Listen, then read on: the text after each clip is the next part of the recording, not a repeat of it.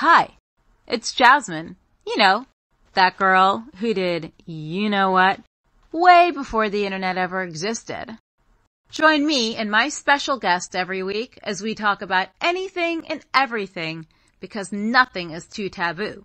So punch your ticket and get on board the crazy train with me, Jasmin St. Claire. All aboard! Welcome to a new episode of Krazy Train Podcast.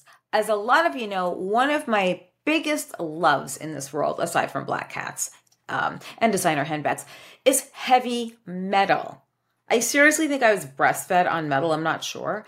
But one of my favorite people in metal, and of course he does comedy because he's funny and everyone knows him mostly from comedy, is Don Jamieson.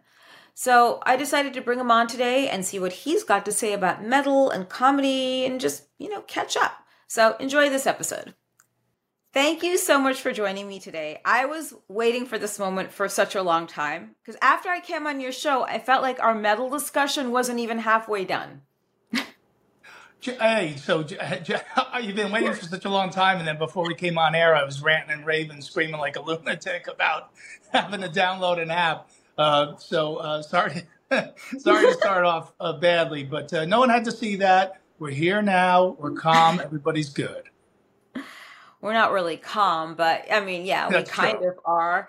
But no, I get it. Like everything is an app, or this or that. It's like when does it stop? Like the madness does not stop. And speaking of madness, I have to bring this up because I grew up making prank calls like half my life. Okay.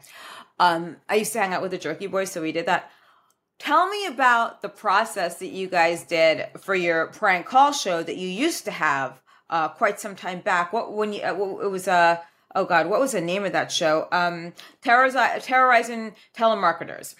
Yeah, well, we've done seven seven CDs of terrorizing telemarketer calls. Myself and uh, fellow comedian Jim Florentine, and um, uh, you know, it just came out of uh, you know us driving to gigs together and and just you know doing that, messing with telemarketers just to entertain ourselves, to have something to talk about on the ride. And then one day the light bulb goes on, and I was like, hey, we might be able to make some money doing this. Like you, I was a huge fan of the Jerky Boys and all kinds of prank call stuff. So we just started. Um, you know, telemarketers are a great um, target because everybody hates them. You know, everybody from eight to eighty hates telemarketers. So um, you know, and the thing is that, that, it's all incoming.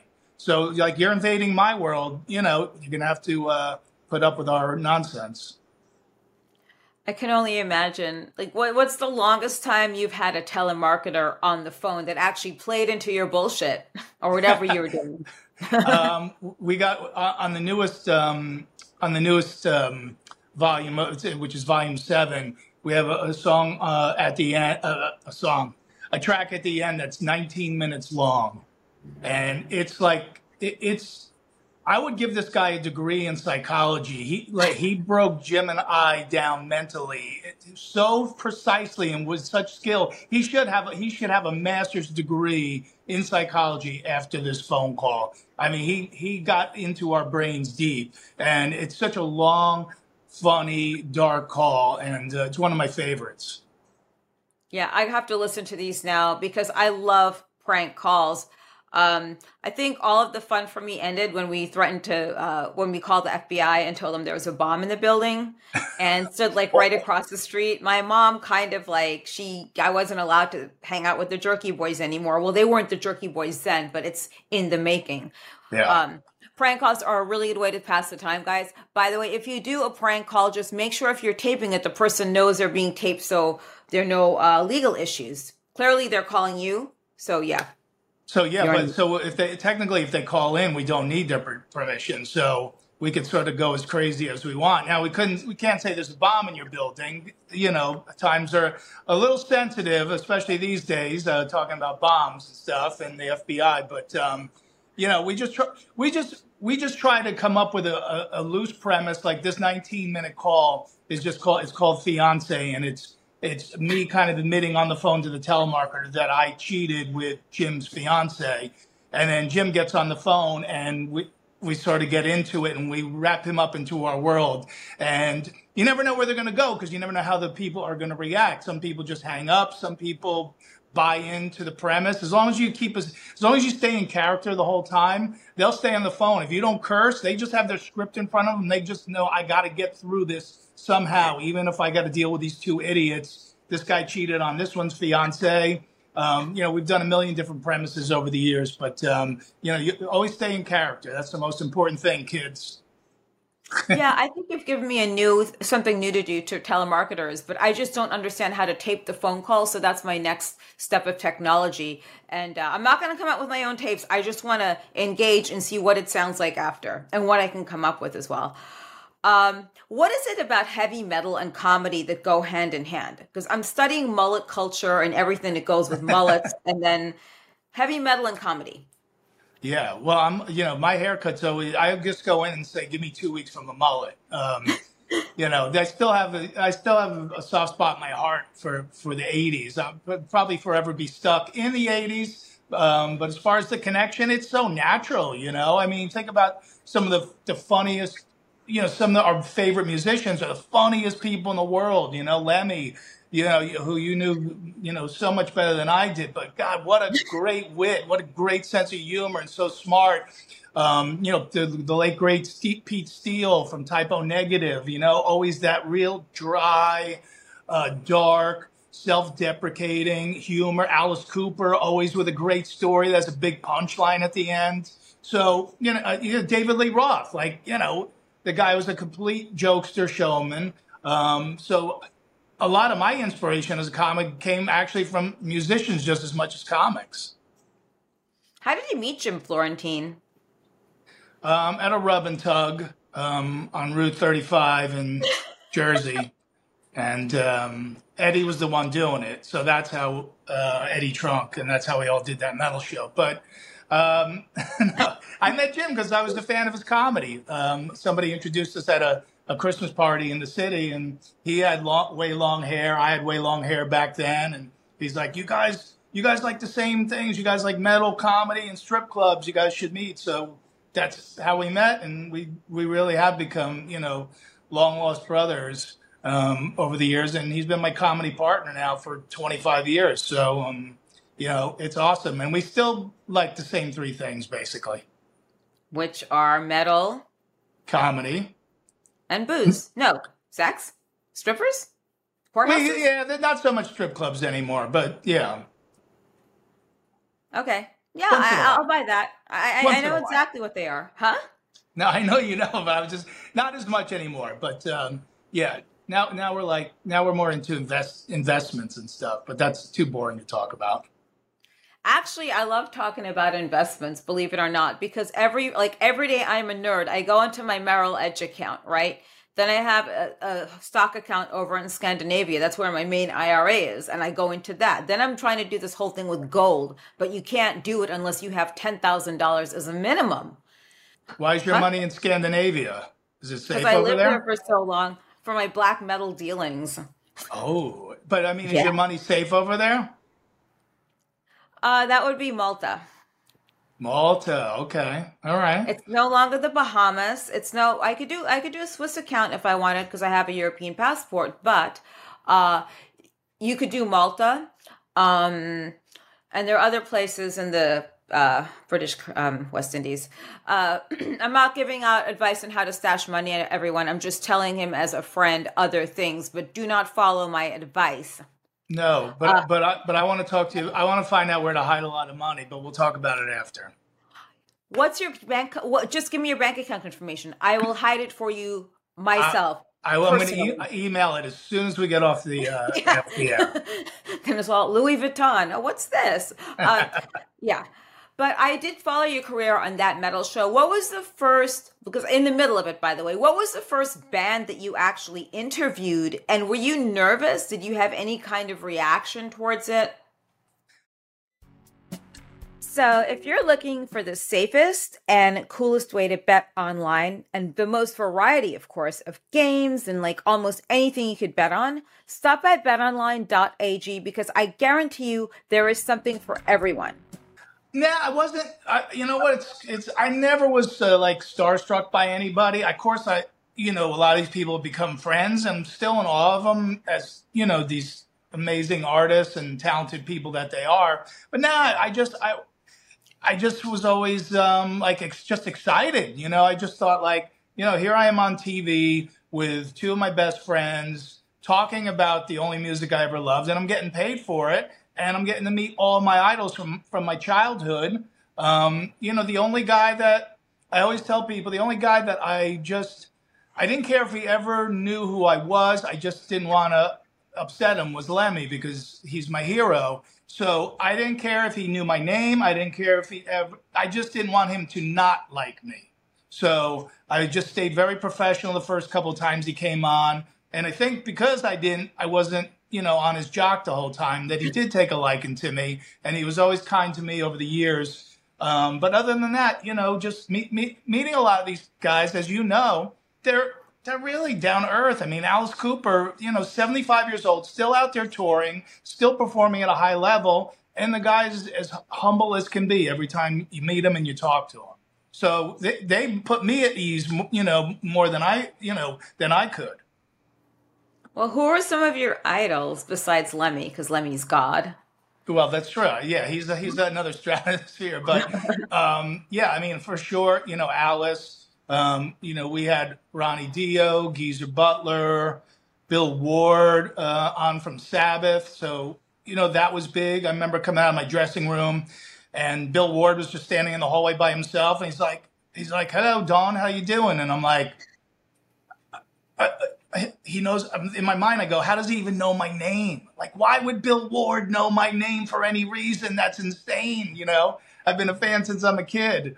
Um, and of course, Kiss. You know, Kiss was the first band I ever loved. So you know, I hold those guys up there too, and they're they're super fun to to poke fun at. But the truth is, without Kiss Destroyer in my life, I, I you know, I would have never sort of found my way in the world of hard rock and metal. What's the first show that you went to?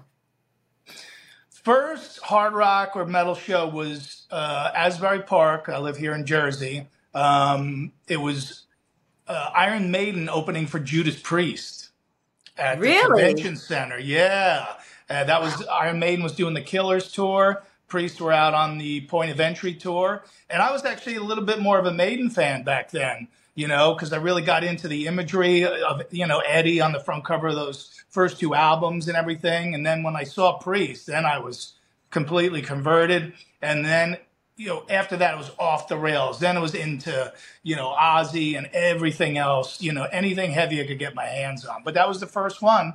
And Jim and Eddie from that metal show, my co hosts, were also at that show, but we didn't, none of us knew each other back then. But that was all kind of our first metal show.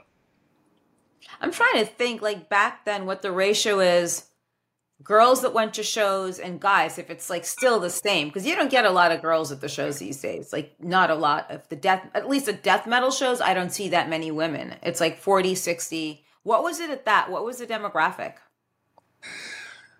Well, I was a teenager back then, but yeah, I don't think it's changed that much, Jasmin. I mean, you know, that's why you started. That's why I had to start going to see Poison and bands like that and Winger because I'm like, I don't, you know, these aren't my favorite bands in the genre, but you know, at least women come to these shows, so um, and they still do. You know, so you, you go to you go see Winger and you you know you recognize you know a woman you had sex with 25 years ago.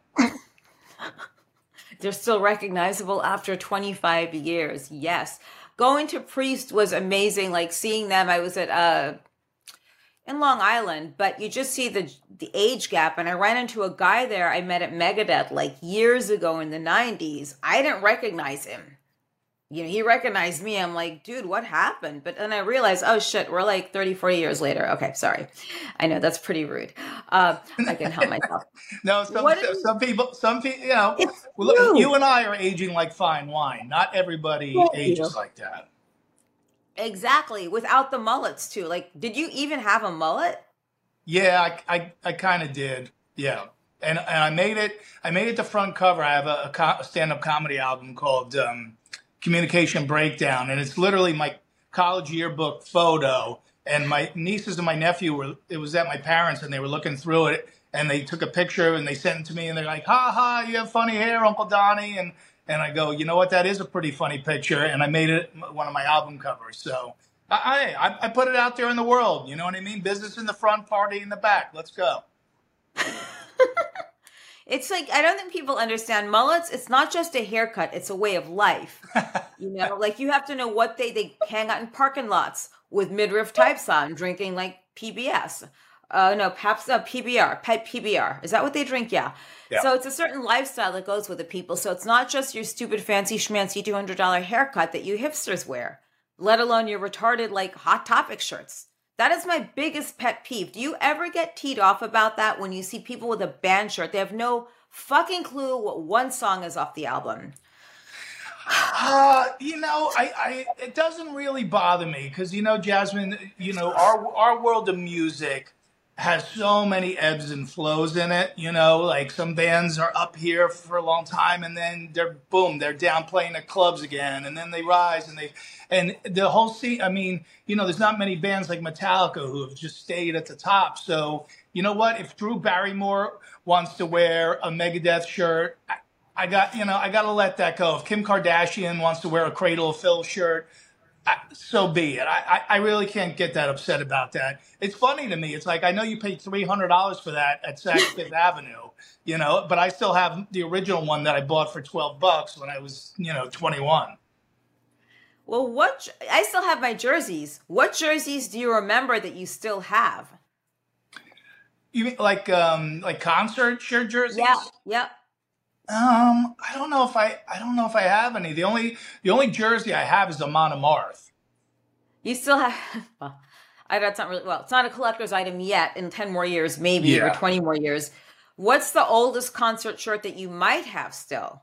Oh, I, I know exactly what it is. What it's, is it? Um, Charlotte and the Harlots at L'Amour's in Brooklyn, which was Iron Maiden playing as, you know, under the name Charlotte and the Harlots because you know, after they did a couple tours with Priest in America, they put out Number the Beast. They got huge and they were going out on their own arena tour and they picked L'Amour's to do their warm up show um, as Charlotte and the Harlots. And I still have that shirt. I mean, it, it barely, you know, covers, you know, my, my chest now, but I, I somehow I fit into it back then. Um, but yeah, that was got to be 1983, two, three, I guess. Um, Number of the Beast was out, so I love that one, and I and I love that somehow, without social media, without the internet, without cell phones, this long-haired, beer-drinking fool at going to uh, college at Rutgers University found out that Iron Maiden was playing under a different name at a small club in Brooklyn, and of course we went. So, you know, with all the social media, like back then, the word of mouth was just as good.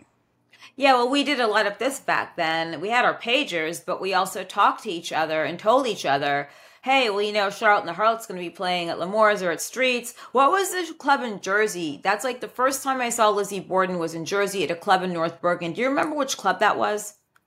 Uh, North was it um, Connections? Um, I'm trying, oh, um, I can't think of the name. It's, I think it's the place where Metallica first played with like Raven and Wasp.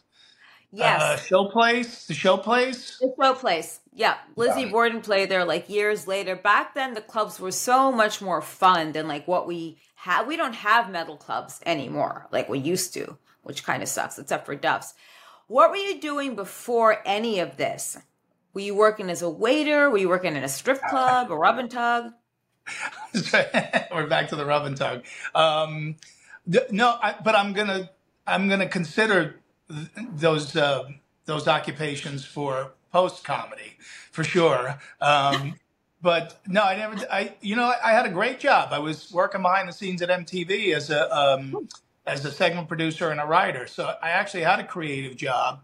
Um, that was really fun for a lot of years until MTV started to go off into the reality world and was w- obviously way less about music. And I was starting to do stand up, you know, on my on the side anyway. And I just got to a point where I'm like, hey, you know, I, I think I can think I can make a go at this and and possibly make a living. And so I, you know, I finally broke away around 2000, 2001, and been doing stand up, you know, ever since. And what's the shittiest job you've had? or nine to five, I should say. I never, I never had one. I never really? had a nine to five job. Yeah, I mean, just when I was in college, I, you know, I cut grass and I worked in a nursery. I, you know, I drove a truck. I, you know, but those were those were just, you know, I don't consider them. Those were jobs just to have money. You know, for beer money. You know, those weren't occupations. so it was many to be a degenerate. I get it. I get it. Totally get yeah. it. Understanding. What was one? What do you think some of your favorite album covers were from that era? And not necessarily the Mark Weiss album covers, just his. He did have the hottest girls on his covers, though. Uh, what were your favorites? Why did you do one of them? I wish, like, if I ever, if I was, I was underage, dude. I did want to be the girl in that Slaughter cover, though. I wanted a photo just like the with the wheel. That's the only album cover I ever wanted to be on, or Slippery When Wet. Yeah, but you have you been on some? You must have. Me? Yeah. I've done a couple, but not at that time because then my parents would have to sign off on it, and they wouldn't have done that. Yeah. I was able to sneak in a motorcycle magazine though when I was fourteen, uh, at fifteen, but um, no, I didn't. I did music videos, like a couple in Europe, but that's it. I wasn't yeah, one mean, of the Mark Weiss girls. Right. Yeah. No. I, Mark lives like five minutes from me here in Jersey, so I know Mark very well. But um, and yeah, he's done some amazing covers. But um, yeah, one of them is yeah, one of them really had an uh, an impact on me, which was Twisted Sister, Stay Hungry. You know, Dee in his full you know regalia and with the bone and everything.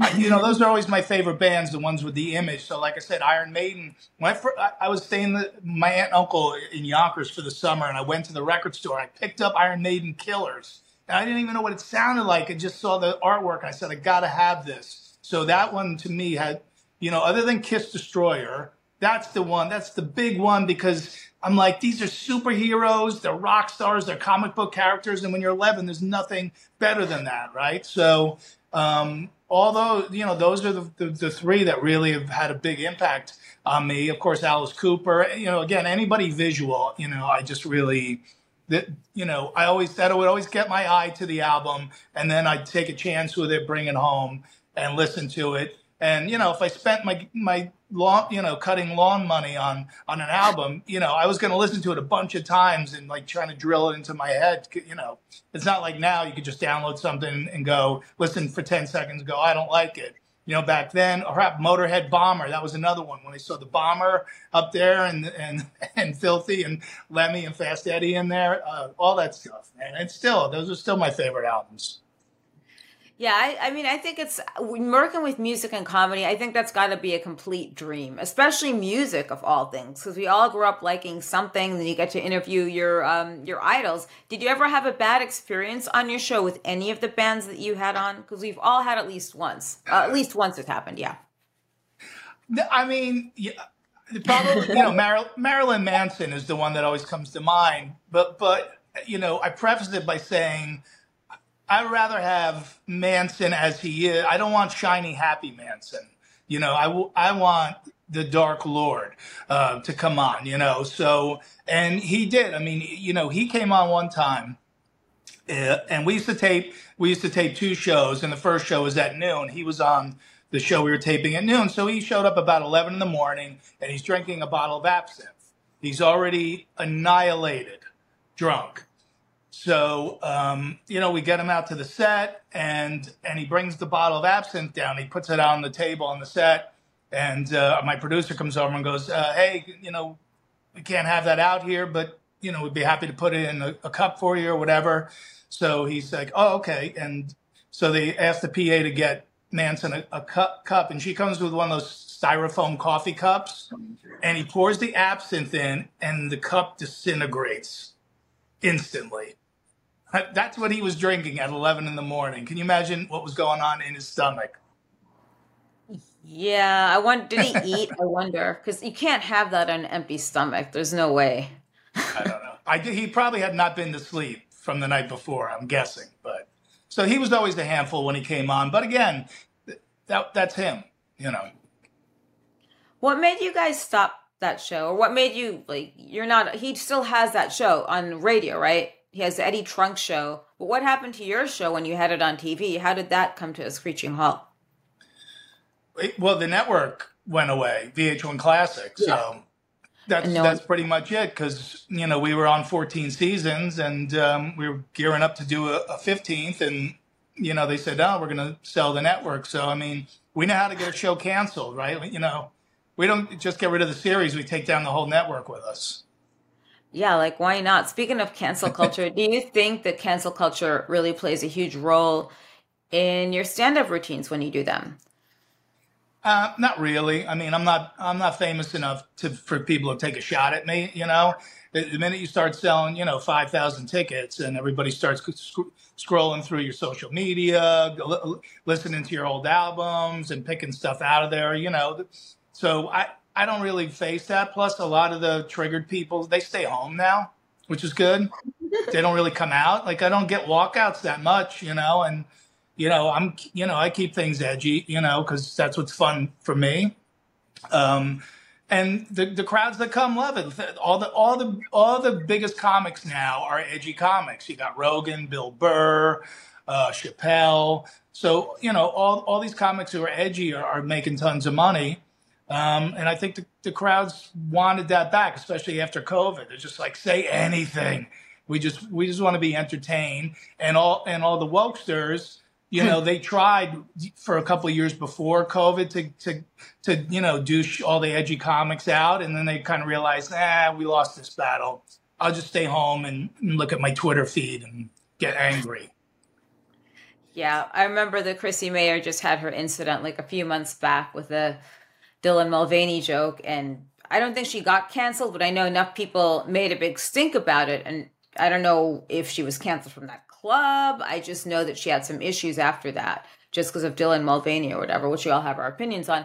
Um, is there a difference between edgy and something that could be considered cancelable? If that makes sense.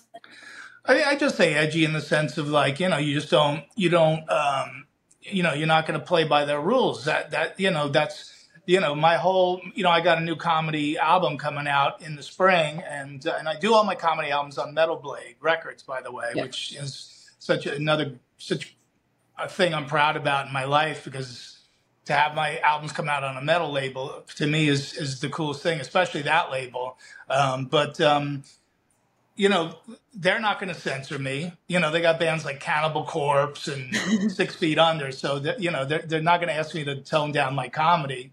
But um, yeah, I don't. You know, I talk about all this stuff in it. Like I make fun of all the the you know the pronouns and and the and trans and this and that and you know. But I don't. I'm not doing it to attack anybody. I'm I'm doing it. I want everybody I make fun of. I want that come to the show, I want them to laugh.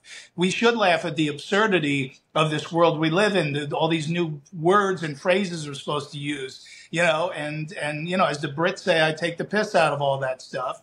But I hope I do it in a funny way because I've had all those people come to the shows and they've all laughed. You know, anything political, I take sort of right down the middle. You know, so I don't split the audience in that way, and I don't try to turn the audience off. But these are things we got to talk about. You know, The- every day you wake up and put on the news, and you're, there's ten new things that make you crazy.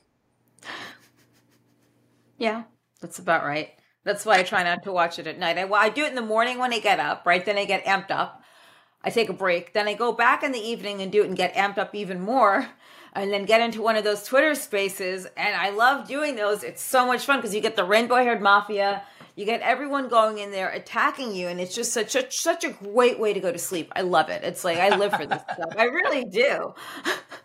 I sneak onto Twitter spaces and I'm like, I hope no one knows where I am right now and what I'm doing and what I'm saying. But it's like out in the open. I really don't care. Uh, so moving right along, um, Metal Blade Records, that's a big label. That's King Diamond, Cannibal Corpse, Metallica, uh, Slayer was on there. And Yep. Brian's done a lot for everyone in the metal community. Um, what do you think you'd be doing if you weren't doing comedy or metal, your show? just something creative. Like I probably would have stayed at MTV for a while, and then and then maybe went off and did you know tried something else, you know, behind the scenes, maybe in television or whatever. But um, yeah, I didn't. I don't know. I didn't really. I didn't. It's you know sometimes good if you don't have a backup plan. You know, when I started doing stand up, you know, I'd saved up. I I saved up for amount of money I thought was all I needed to you know, get me going in stand up. So I won't make a lot of money at the beginning, but I got this nest egg and that was gone within six months. So then you really, it's like, oh, I now I really got to take this seriously. So, um, you know, I just, I didn't, I just sort of, you know, I just jumped in the deep end and went for it and really didn't, I haven't looked back yet because it's 24 years now and still going. So, and, and I'm not a household name and I'm, and I'm kind of okay with that. So nowadays, it's really questionable about where our meat is coming from, with people like Bill Gates and everyone else screwing up our farm produce. So I decided to try my freeze dried beef because it's the freshest beef ever at freedomfirstbeef.com. If you go to freedomfirstbeef.com, they have freeze dry 100% organic beef and put in the code JASMIN, J A S M I N, for 15% off.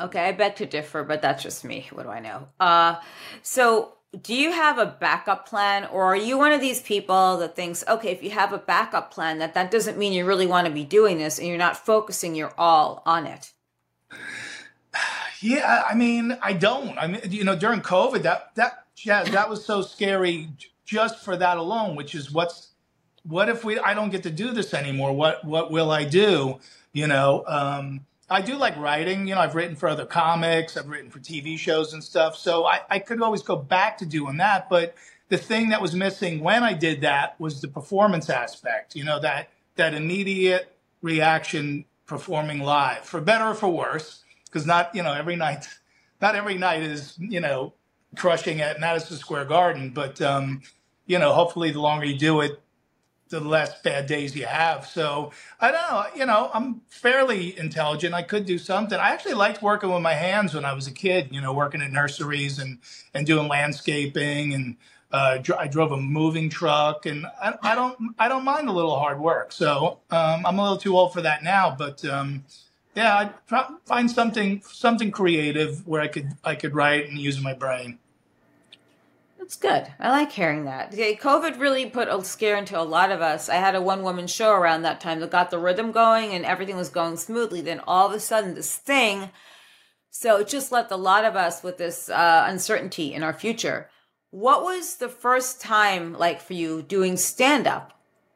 Did you have yeah. that feeling that your heart fell to the ground, or what? You expect people to laugh at you, boo you?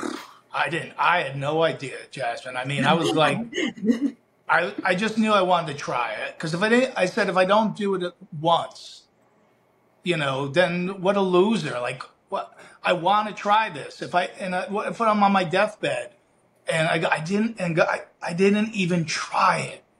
Like I would, I would, my life would be a waste, you know, um, whether I continued or not. And yeah, the first set was not great. I probably got like four mercy laughs, but that was enough. You know, it was like, I, you know, I got that that dopamine rush, and and that was all I needed to at least get me to do it a second time. And you know, I probably got another four mercy laughs, and you know, now I get six mercy laughs.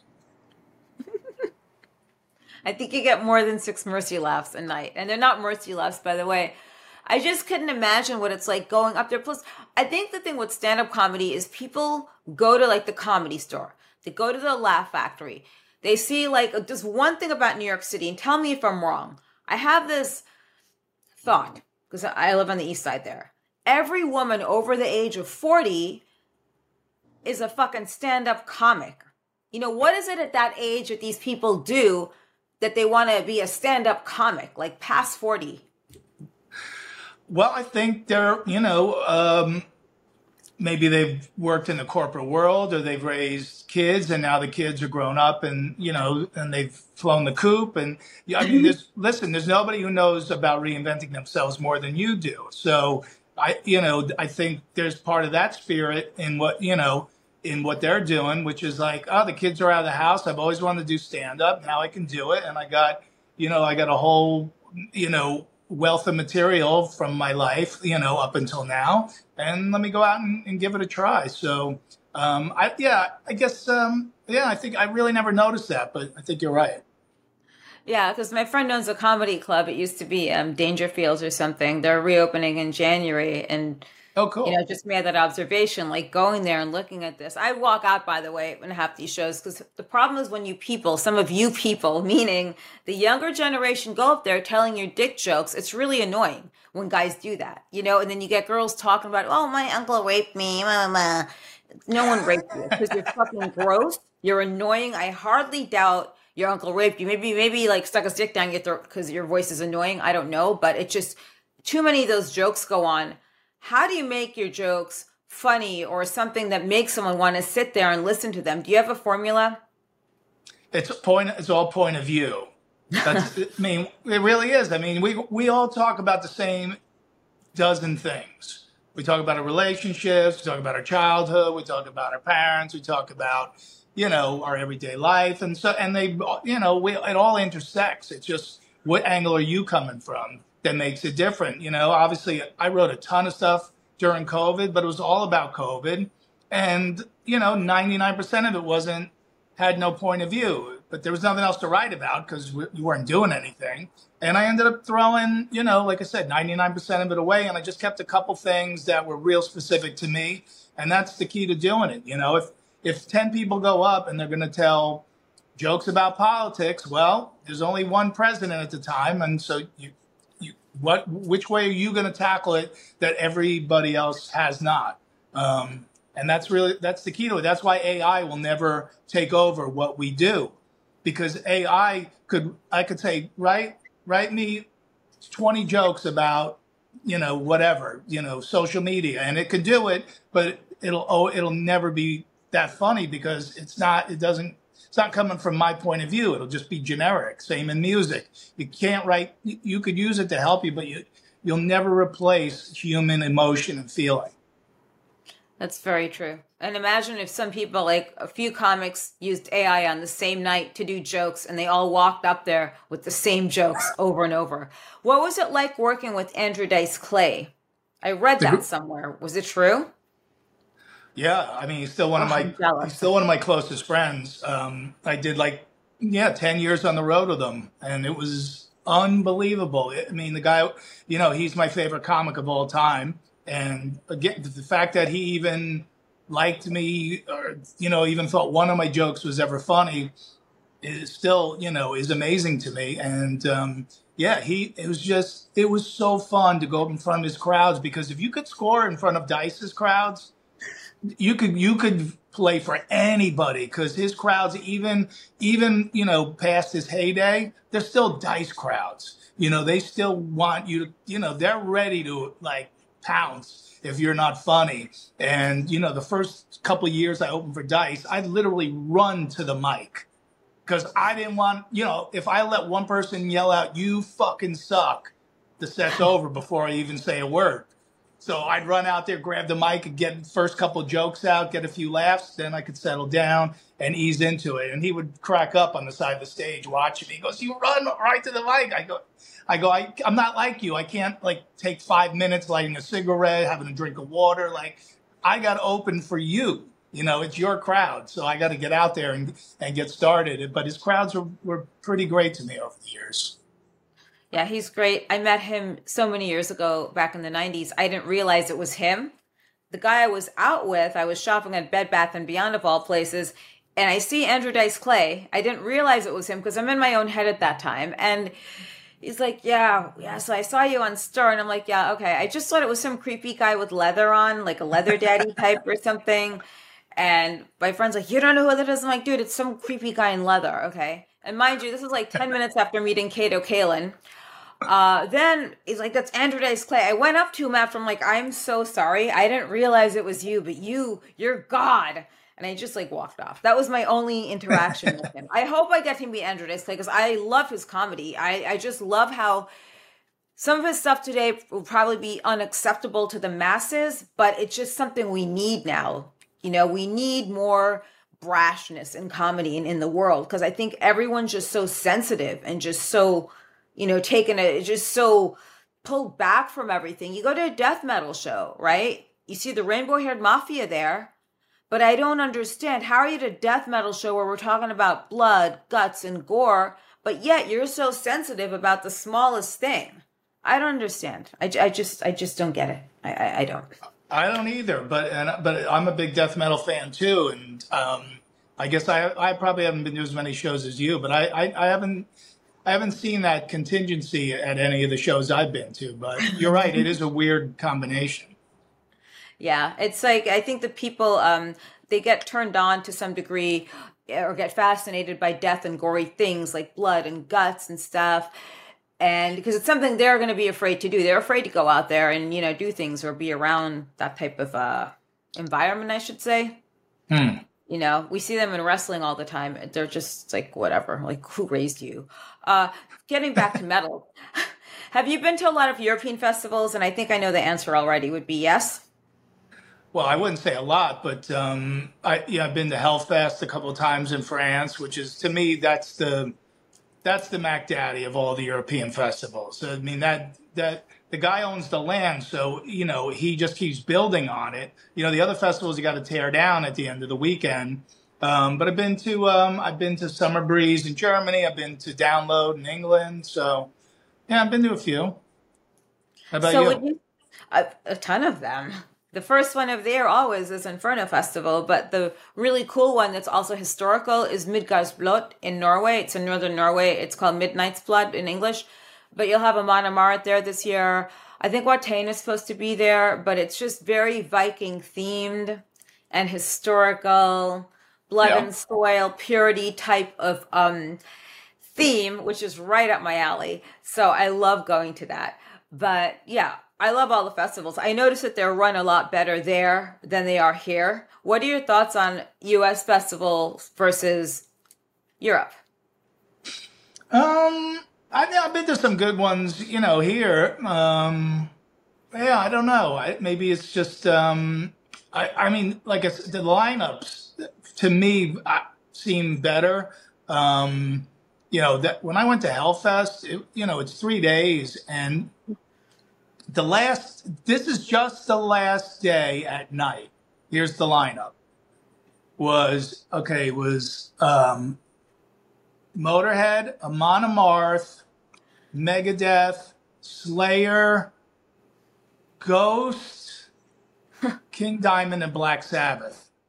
On Sunday? That was it. Right. Jesus Um, Christ. that's one half of one day.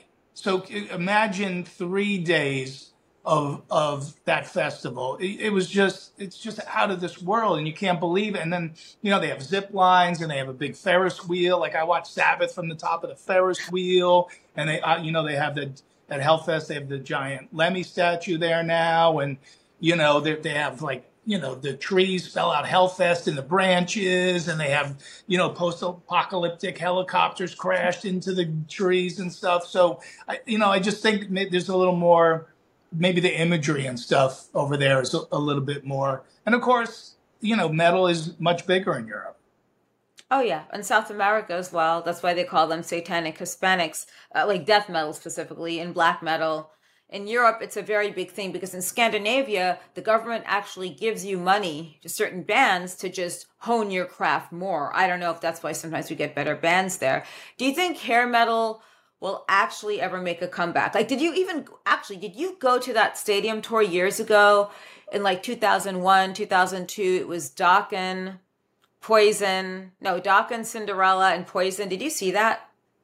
No, I don't even remember that one, but um, no, I, you know, and I didn't go see the stadium tour that they just did with Motley and and Poison and Def Leppard and Joan Jett. Not not that I wouldn't have, but it's sort of like I've seen all these bands in their prime.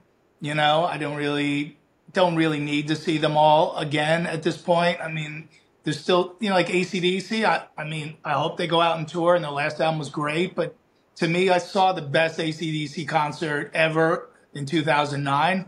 You know, so do I really, you know, do I really need to see these bands again, or do I want to kind of remember them, you know, the way that they were? Um, but I love the 80s. I mean, I'm still, I still, you know, I do the Monsters of Rock cruise every year, so that's all the 80s bands on there all the time, and and some are are really still great. You know, Winger's still great, Slaughter's still great. You know, um, you know, well, Kix just retired, but you know they were great up until the end. Tesla, you know, they're all still like playing great. Yeah, I would want to see some of those bands again. I'd like to see Tesla and uh, I've never seen Winger, but I've seen. I think I've seen. I saw Slaughter open up for Kiss once at the uh, Meadowlands when it was a thing, going to shows there back then. Uh, Yeah. I feel so dated now. Do you ever see 80s metal making a big comeback and possibly appealing to the younger generation? So I've never been one to try energy drinks for too long because they're always really um, sugary. They amp you up. But I decided to try Tiger Lyfe. That's T I G E R L Y F E. And no, it doesn't have anything to do with Joe Exotic. TigerLyfe.com. They have an amazing energy drink. Um, no sugar added. It's completely clean energy. It's made here in America. And they have a couple of really cool flavors. Um, it actually has cane sugar in it, which is pretty good, but zero sodium. So that means you will not get bloated. This definitely amps me up. Sometimes I do it when I um when I'm about to do my live stream or if I just need a boost in the middle of the day. So Tiger Lyfe, have some and make sure to put in the code Jasmin, J A S M I N, for free shipping. I mean, I think I think it has made a comeback in a lot. Of, like I said, you know, the the, the Monsters Cruise is, is very popular. They do a land event. Um, a lot of I see a lot of these bands out, you know, still touring. A lot of it's flyouts and stuff, but you know, they're making some decent money. I mean, um, one of the guys from Warrant was telling me how much you know they get for weekend gigs. I was like, oh, man, you know, that's they they still make good money. So they're they're all still out there touring. You know, our friends in Faster Pussycat are still out on the road doing their thing, and you know, sounding great. So um, you know, they're all out there making a living, but you know, kind of like me, they're maybe they fly a little under the radar. Well, what's a week like for you anyway? Do you do comedy every weekend? And I know you have your show on Compound Media, that Jamieson show, which is a lot of fun, by the way. You should watch it and listen yeah, to which you've been on. Yes. What is your week like anyway? Do you do the comedy every weekend and Yeah. just try to stay busy? Yeah, I mean, I do. You know, I do regular club dates, obviously, and then you know, I also go out and, do, and open for bands. So that's that's that's also something I've done with a lot of '80s bands is gone out and open for them on the road doing comedy because I've built a whole 30 minute direct support set that's just about music and bands and musicians. So you know, that's a whole other part of my my touring world also, which is totally separate from my nightclub act. So if you come see me in the nightclub, I'm not going to be talking about you know, Winger and Faster Pussycat and Alice Cooper and Sabbath, you know, I'll be talking about regular stuff. But if you come see me open for a band, that's what I'm going to be talking about. I'm going to be talking about Lemmy. I'm going to be talking about Metallica. You know, I'm going to be talking about Thin Lizzy. You know, this because we all have a common language in that world that you know a lot of people outside of it don't know. Were there any bands that you remember learning about back when like hair metal and all these like German bands were coming over? Were there some bands that stand out to you that a lot of people didn't know about? You, Like Sado or anyone like that? wh- who? Sado, S A D O. Remember they had the album Dirty Fantasies and it had the blonde um, school teacher in S and M clothes and the little. Do you remember this album at all? I, vaguely, but but you know what? My, my my take on it is is like every band sort of got to the level that they probably should have. Yeah, that's a fair way to look at it. You know, I mean, there were some bands obviously that that were bigger in Europe, and so they stay there and they concentrate on that. And if they come to America, they play a small club, and then there's bands that couldn't make it in America who had to go overseas to make it, like you know, like Twisted Sister. You know, had to go to England, and um, and that's where they broke once again, thanks to our friend Lemmy, who told the crowd, "Listen, these guys." Are coming out in you know basically in drag, but they're they're great, and you better listen to them and not give them any shit. And and that's what broke Twisted Sister. So you know it's just um, you know even Guns N' Roses doesn't really they don't. There's certain parts of the world they just they don't play. You know, Van Halen never played in Europe ever. Really? A few times, but Well, nothing they're like the States. Rock. Monsters Huh? of Rock Festival. Monsters of Rock they played at in 83 or 84. I still have my baseball jersey. I don't yeah, 83. Yeah, they did some stuff, but they, they basically just toured the States. Interesting. That's so wild. I had no idea. You're like a plethora of knowledge on anything and everything 80s metal. I just worked at a metal record store in the 90s, so I remember seeing like the Sado album cover, Hittman, with the two T's Hittman. Um, what was the other band? Brighton Rocks. There was another weird band that I just could not wrap my head around the name of them, but I just came across the album deal Overdrive.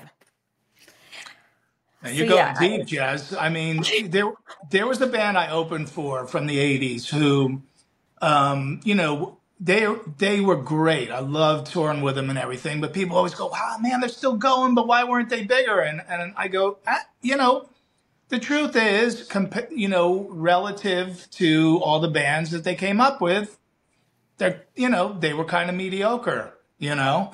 Um, so I think bands just, they get where, where they're going to get and, you know, that's where they land. But to me, I'm like you. I, I, you know, I don't care if they've made one record, if they've ever toured here or whatever. If, if I like it, I like it. They don't have to be huge. In fact, I almost prefer that they're not. You know, when bands get too big, we sort of get ah now everybody knows about this band, and it it sort of takes the the fun out of it. But um, but yeah, it's listen, it's a, you know, it's a tough business. It's brutal. Yeah, I think it's gotten worse over the years and tougher now with uh, the whole age of you know the internet. Uh, you were you one of those guys that thought Poison was a bunch of hot chicks? well, I always did that joke in my act where you know, I said, I bought this album by this female band and they were so hot, I didn't even listen to it. I masturbated for two weeks straight until I realized it was the first Poison album. And then Every I only masturbated to it once in a while after that. Oh, yeah. To which one? To C.C. or to which one? To Rikki? I think C.C. looked like the hottest. Bret Michaels looked like a hot woman. Like, I don't care what anyone says. He looked like the hottest chick. That sounds so weird on the album cover at that yeah. point. Well, that was what was going on at the time. I mean, even look look at Motley, the the, the inside sleeve of Shout at the Devil. It was like, who are these chicks? well, got news for you. They're not chicks. Uh, well, chicks with dicks, possibly. So tell us what you have going on over the next few weeks and um, also when we could expect another album from you. Yeah, the album should come out like uh, March or April. Um, and it's a whole Motorhead theme. It's called No Sleep Till McSorley's which is uh, my favorite drinking establishment in New York City, and I decided to record my album there. Um, and it was so much fun. And I, you know, I got permission from Todd Singerman to use the Motorhead font and and use the front cover of No Sleep Till Hammersmith as my cover, and I photoshopped myself into it. And Phil Campbell did the guitar intro and outro for me, so it's a whole Motorhead theme in terms of the the look and the packaging. You know, not the content. It's not an hour of Motorhead jokes. Although I, I'd love to put out an hour of Motorhead jokes, but um, but so that'll be out in the spring, and then um, yeah, just you know, people can follow me on my socials um, at real Don Jamieson on Twitter, Don Jamieson official on Instagram and Facebook. I post all my dates. New Year's Eve in Nashville.